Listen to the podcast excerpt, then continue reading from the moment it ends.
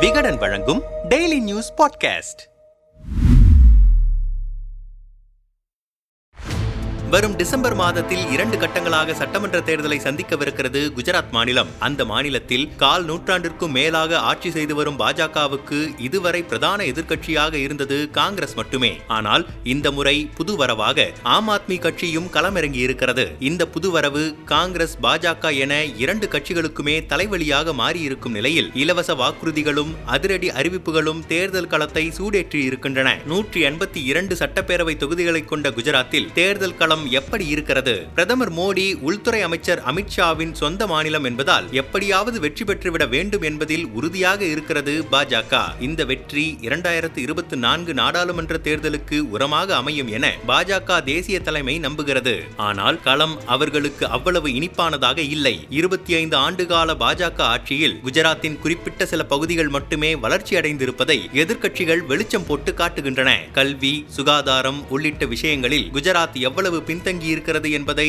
தரவுகளோடு அம்பலப்படுத்தி இருக்கின்றன ஆம் ஆத்மி கட்சி மற்றும் காங்கிரஸ் கட்சிகள். எதிர்கட்சிகளின் பிரச்சாரம் ஓரளவுக்கு ஈடுபட்டு பெரும் பகுதி மக்கள் மத்தியில் பாஜக மீது அதிருப்தியும் உண்டாக்கி இருக்கிறது மோடிக்கு பிறகு குஜராத் மாநிலத்தின் முதல்வராக இருந்தவர்கள் எவரும் அவர் அளவுக்கு பெரிய தலைவராக உருவெடுக்கவில்லை. மாநில அளவிலும் மோடி அமித்ஷாவை நம்பித்தான் அரசியல் செய்கிறது பாஜக. சாதி மத அரசியலை வைத்து மட்டுமே குஜராத்தில் வாக்குகளை அறுவடை செய்து வந்த பாஜக இந்த முறை தன் உத்தியை மாற்றும் நெருக்கடிக்கு தள்ளப்பட்டிருக்கிறது. போதாக்குறைக்கு மொர்பி பகுதியில் உள்ள தொங்கு பாலம் அருந்து விபத்து நடந்ததும் பாஜகவுக்கு சருக்களை உண்டாக்கியிருக்கிறது. எதிர்க்கட்சிகளின் பிரச்சாரத்தை நீர்த்து போகச் செய்ய தாங்கள் கொண்டு வந்த திட்டங்களை மக்கள் மத்தியில் பிரபலப்படுத்தும் வேளையில் இறங்கியிருக்கிறார்கள் பாஜகவினர். பிரதமரும் உள்துறை அமைச்சரும் அடிக்கடி குஜராத்திற்கு விசிட் அடித்து பேரணி நடத்துகிறார்கள். தேர்தலையொட்டி மிகப்பெரிய அரசு திட்டங்களும் தொடங்கி வைக்கப்பட்டுள்ளன. பழங்குடியின மக்களின் வாக்குகளை குறிவைத்து திரௌபதி முர்முவை குடியரசுத் தலைவராக்கியதை சுட்டிக்காட்டி பிரச்சாரம் செய்கிறது பாஜக. இருபத்தி ஏழு தொகுதிகள் பழங்குடியின வேட்பாளர்களுக்கு ஒதுக்கப்பட்டிருக்கின்றன. எப்போதும் காங்கிரசுக்கு சாதகமாக இருக்கும் இந்த தொகுதிகள் ஆம் ஆத்மியின் பக்கம் சற்று சாய்ந்திருக்கிறது. அதை இழுத்து பிடிக்க பழங்குடியின பகுதிகளில் தீவிர பிரச்சாரங்களை முடுக்கிவிட்டிருக்கிறது பாஜக. இதுபோக பட்டேல் சமூக வாக்கு வங்கி மோடி மற்றும் அமித்ஷாவின் செல்வாக்கு குஜராத்தில் கட்சியை கரை சேர்க்கும் என்ற நம்பிக்கையில் இருக்கிறது தாமரை கட்சி. கடந்த சட்டமன்ற தேர்தலில் எழுபத்தி ஏழு இடங்களை கைப்பற்றி எதிர்க்கட்சி அந்தஸ்தை பெற்றது காங்கிரஸ். பதினாறு தொகுதிகளில் மிகச்சொற்ப வாக்குகளில் வெற்றியை நழுவவிட்டது.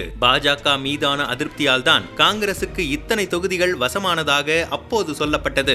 ஆளுங்கட்சி மீதான அதிருப்தி தற்போது பல மடங்கு அதிகரித்திருக்கும் நிலையில் அதை அறுவடை செய்ய முடியாத நிலையில் ஆம் ஆத்மியின் வருகை காங்கிரசுக்கு பின்னடைவை ஏற்படுத்தியிருக்கிறது. பாஜக சட்டமன்ற தேர்தலில் வென்றது தொன்னூற்று ஒன்பது இடங்களாக இருந்தாலும் இடைத்தேர்தல் கட்சி தாவல்கள் மூலம் தற்போது சட்டமன்றத்தில் நூற்று பனிரெண்டு எம்எல்ஏக்கள் பலத்தை வைத்திருக்கிறது. தேர்தல் முடிந்தபோது எழுபத்தி ஏழு எம்எல்ஏக்களை வைத்திருந்த காங்கிரசுக்கு தற்போது அறுபத்தி இரண்டு எம்எல்ஏக்கள் மட்டுமே இருக்கின்றனர். உட்கட்சி பூசல்தான் இதற்கு பிரதான காரணம் என்கிறார்கள் கதர் கட்சிக்காரர்கள் பட்டியலினத்தைச் சேர்ந்த இளம் தலைவரான ஜிக்னேஷ் மேவானி காங்கிரஸ் பக்கம் நிற்பது அவர்களுக்கு பிளஸ் ஆக இருந்தாலும் ஓபிசி பிரிவைச் சேர்ந்த இளம் தலைவர் ஹர்திக் பட்டேலை இழந்திருப்பது மைனஸ் பாயிண்டாக இருக்கிறது. எதிர்கட்சியாக பெரிதாக செயல்படாதது தகுதி வாய்ந்த தலைவர்கள் இல்லாதது என காங்கிரசின் சொதப்பல் பட்டியல் நீண்டு கொண்டே செல்கிறது. இதற்கு இதற்கிடையில் காங்கிரசுக்கு நீங்கள் செலுத்தும் வாக்குகள் பாஜகவையே வெற்றியடைய செய்யும். எனவே அந்த வாக்குகளை எங்களுக்கே அழியுங்கள் என்று வெளிப்படையாகவே பிரச்சாரம் செய்து வருகிறார் ஆம் ஆத்மி கட்சியின் ஒருங்கிணைப்பாளர் அரவிந்த் கெஜ்ரிவால். இந்த பிரச்சாரத்தால் காங்கிரஸ் வாக்கு வங்கி உடையும் நிலை உருவாகி இருக்கிறது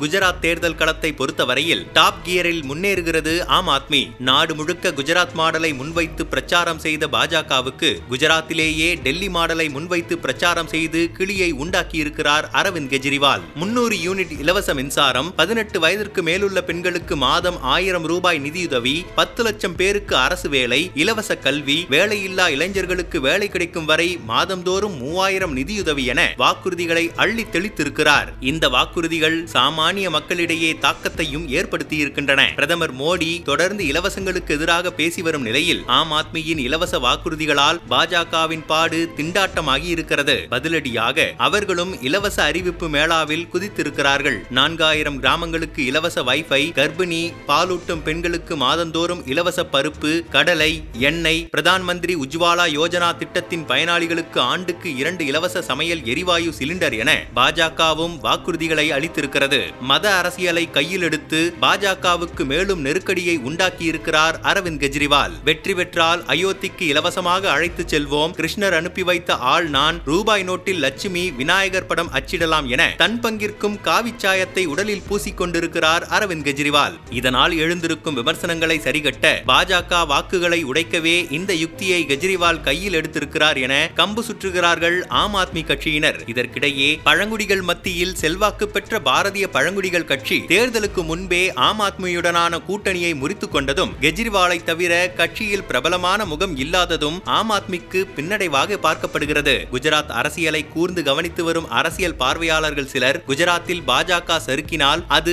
இரண்டாயிரத்து இருபத்தி நான்கு நாடாளுமன்ற தேர்தலில் எதிர்க்கட்சிகளுக்கு சாதகமாகிவிடும். எனவே பாஜக தேர்தல் பணிகளை பல மடங்கு வேகப்படுத்தி இருக்கிறது காங்கிரஸ் வாக்குகளை ஆம் ஆத்மி கணிசமாக பறிக்கக்கூடும் என்பதால் அதுவே பாஜகவுக்கு சாதகமாக அமையும் வாய்ப்பு இருக்கிறது என்கின்றனர். தேர்தல் நெருங்கும் நேரத்தில் கட்சிகளின் காய் நகர்த்தல்கள் வேகமெடுக்கும். அந்த நகர்வுகளை பொறுத்தே தேர்தல் முடிவுகள் அமையும்.